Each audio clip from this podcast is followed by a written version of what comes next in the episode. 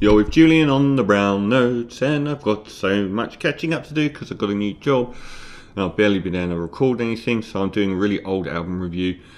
I've got like about eight albums recently that I want to review. So this is James Holden, the uh, UK wonder kid from Devon, um, who's released some of the most forward-thinking and imaginative electronic music out there. Uh, and his new album, Imagine This is a high dimensional space of all possibilities, is I think uh, my favourite electronic release of the year. It's been a pretty rough year for um, for music. Um, the opening you're clearing, um, I feel love. I've written down here. I've written, I wrote this all down ages ago. Got a bit of a uh, Silver Apples vibe, 60s electronica vibe. Um, very sort of warped phasing, um, a bit krautrocky as well, which is very him, I think. Um, sort of almost like um, Harmonia uh, Deluxe, that era of uh, krautrock electronica. Um, Orbital crop up on contains multitudes, uh, one of the longest tracks, the longest track on the album. Um, Orbital seems like a centre place, wildly complicated. He does brilliant percussion.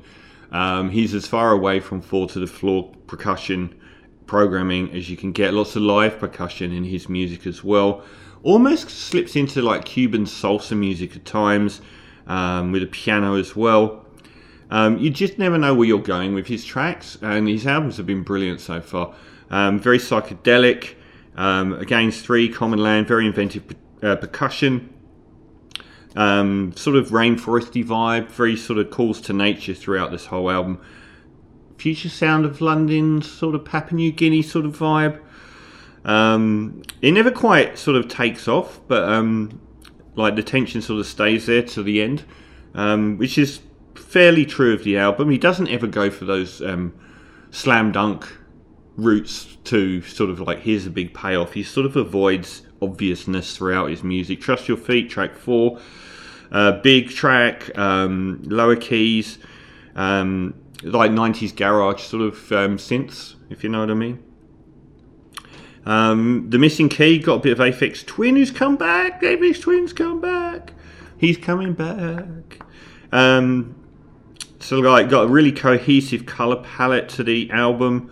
Um, he does make whole albums as well, rather than like focusing on individual tracks that might stand alone so much. Um, very sort of um, sculpted and curated, and using a similar a, a palette that is designed to make an album as a whole. He's a very much an album artist.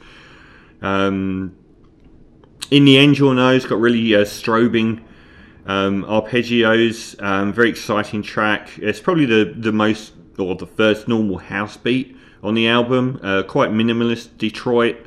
Um, track seven is like got a bit of a Tangerine Dream vibe. Continuous Revolution. Um, and again, great live percussion. Um, I actually picked up Mylo on uh, Four Ways Down the Valley. Whatever happened to Mylo? One album. One album. And that was it. The album was huge. Yes, I've written down Sunny California. There was that track, wasn't there, on the um, on the Mylo album. Um, there's not really any big song on the album that stands out. It's like they're all pieces of this album length uh, puzzle. I've written down Medieval Cromagnon, which is just awesome for track nine. Uh, Worlds Collide Mountains form. Um, incredible. Look up Cromagnon uh, and their amazing music from the like 1970 bagpipes, medieval torture, insanity, absolute insanity. Uh, Mystic Moods Orchestra as well on um, The Answer is Yes, another great psychedelic, uh, progressive outfit doing instrumental music around the end of the 60s and the start of the 70s. A nice psychedelic guitar on that. Uh, track 11, Infinite Fade Out's got really luxurious warm bass synths to it. Uh, and uh, the postcoder track I've written down, what's this? You can never go back, which is like the. Uh, I don't know what I made of that. Yeah. Anyway, as a, as a whole, I thought it was another incredibly. You know, he's he never goes for the easy option, and it always feels like he's spent an awful amount of time building an album organically. He's one of the most organic sounding electronic music producers out there. The percussion is never a drum machine just going do do do. It's always all over the shop and lots and lots of live instrumentation in his music.